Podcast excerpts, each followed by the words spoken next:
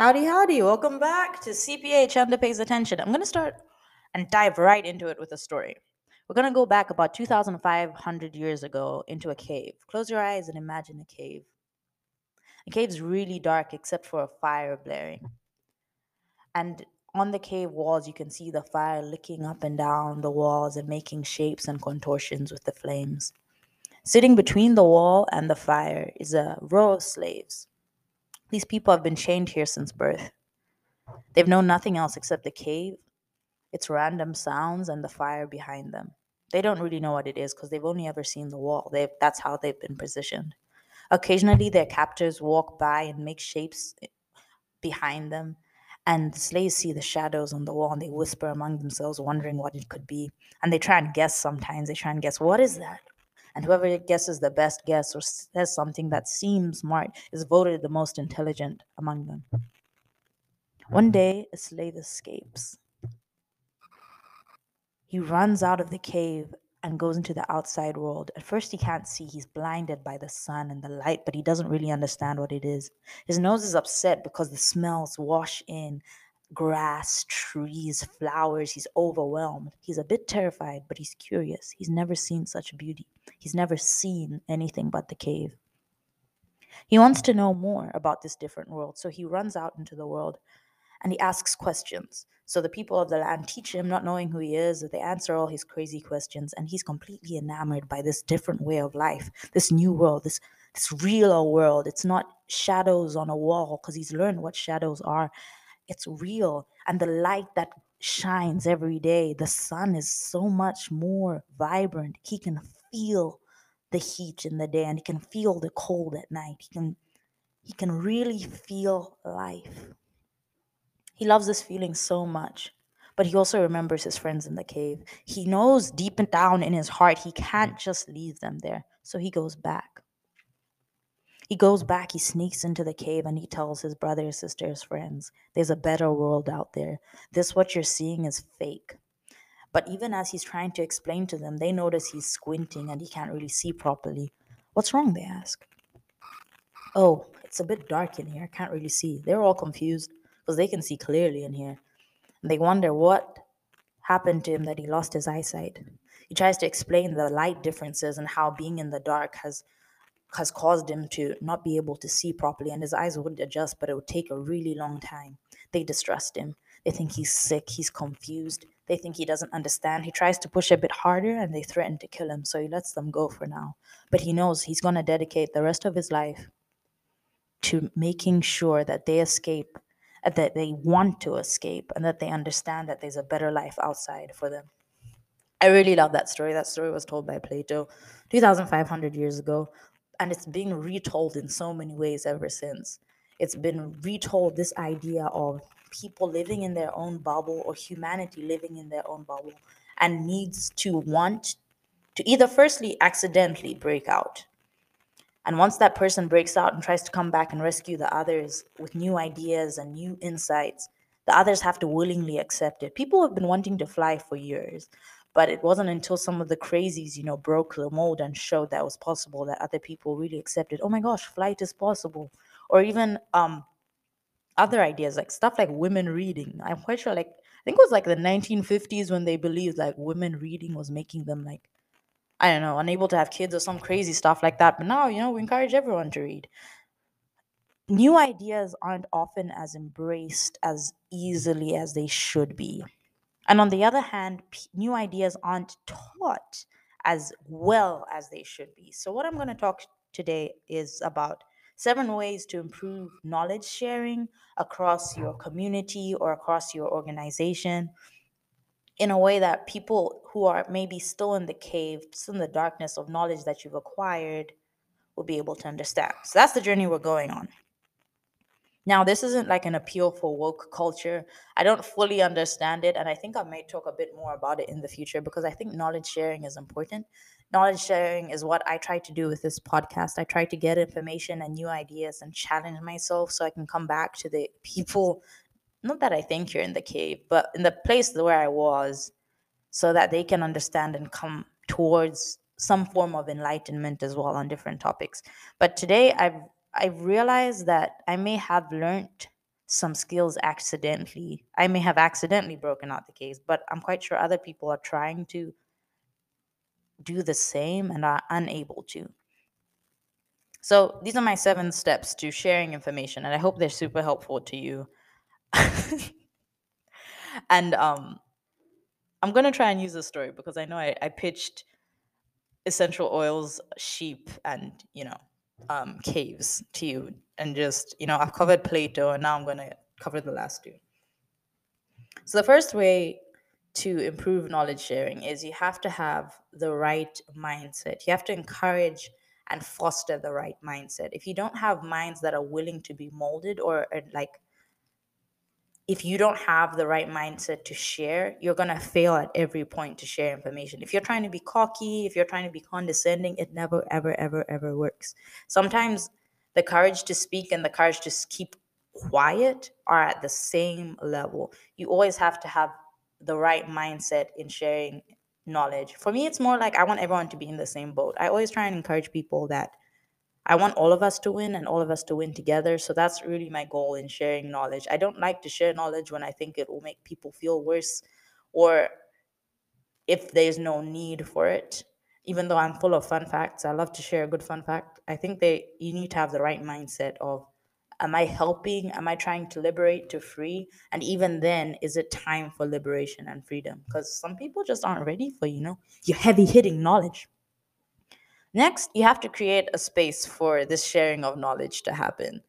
You have to have either safe environments or a wanting to know. And I think that's where I found my niche in my little podcast. You volunteer to listen to these things, you volunteer to click in and tune in and ask what's going on. So, this is the environment where you can I can share information with you. And then I have social media platforms. I have CPA pays attention on Instagram where people can talk back to me and we can share and develop ideas together. Next step, step three, you have to encourage several forms of knowledge sharing. Not everyone shares the, or learns the same way. I don't do very well with being talked to, which is so ironic that I'm doing a podcast in just zero sense. Anyway, I don't do well with ideas being talked at me. I do better with reading and like sitting and understanding things. So usually at work when they give me I'm a an accountant. I do taxes. Usually, when they give me new ideas or explain new concepts, someone you usually give me a link to read into. Because as much as I'm trying to pay attention, it's so hard for me sometimes. So it's better if I have other mediums. Some other people just like to hear things, so they'll learn through listening. Other people have to like touch, feel, and manually get into something before they fully understand the system. People are different. It's just the way we are. The next thing um, number four is you always have to lead by example. this one's hard when you're, especially when you're sharing new ideas. Sometimes stuff gets passionate and heated. But I know that personally, I don't like being yelled at. I hate being yelled at. So the easiest way for me to receive knowledge is for me to be talked to in a calm way and to convince me. Usually, you have to trick me into things. It just it happens all the time. But um, when I'm explaining ideas, sometimes I get hyped up and passionate, and I'm like, ah, these are my ideas. But I have to realize that I have to lead by example. I I mimic, and I like to be talked to calmly. So usually I try and set the example with my behaviors or with the way that I speak. And I think you can do the same too, depending on what kind of knowledge you're trying to get across. You may have to actually practically do what you're teaching. Next, Number five is have experts come in. I've had a few on my podcast. I hope to have a, lo- a few more, um, maybe. And this kind of links with step six is you have to formalize your process of knowledge sharing. My formal way is podcasts, and that's how I share the knowledge I've acquired. At work, they have seminars. At school, you have classes. A formal way of learning is helpful. As much as like people want to take their kids out of school and raise them all sorts of ways. Structure is always important with kids, and structure is always important with learning and sharing knowledge because you allow a place for people to go oh when we're doing a b and c it means that i should be learning something you're you're developing a system And lastly, is use the most effective tools. If the most effective way for you to teach football and you think is a podcast, that may not be the most effective way. You may have to open like a school and actually practically do it. If you want to teach singing lessons, maybe, you know, I don't know, maybe open like an auditorium or somewhere you can teach singing lessons. Maybe TikTok may not be the absolute best method to teach someone how to sing. It's an A method and people can learn that way. But a more practical way may be in person so you can see where the person or hear where the person's going wrong. You have to use effective learning tools. If you're teaching someone to draw, you might have to, you know, see their drawings. You get what I'm kind of saying? Anyway, these are seven ways to improve knowledge sharing. And I hope that you'll be able to practice them in like your own life I can give one bad example of when new knowledge was shared with me and I just didn't receive it. And this is where I bring in essential oils. I had a migraine after uh, a college gathering thing that we had, and the lady in charge's mom approached me and was like, "What's wrong?" I was like, "I've got a headache. I can't concentrate." So she like removes peppermint oil from her pocket and puts it on my hand and starts massaging, like right between my my index finger and my thumb on my left hand, and like I was so upset. My headache went away. And you could say that it was essential oils, but I was so angry in the moment that I think that's what drove the headache away. I was just completely distracted because I was so confused. It was not the right environment for this new herbal remedies to be thrown at me.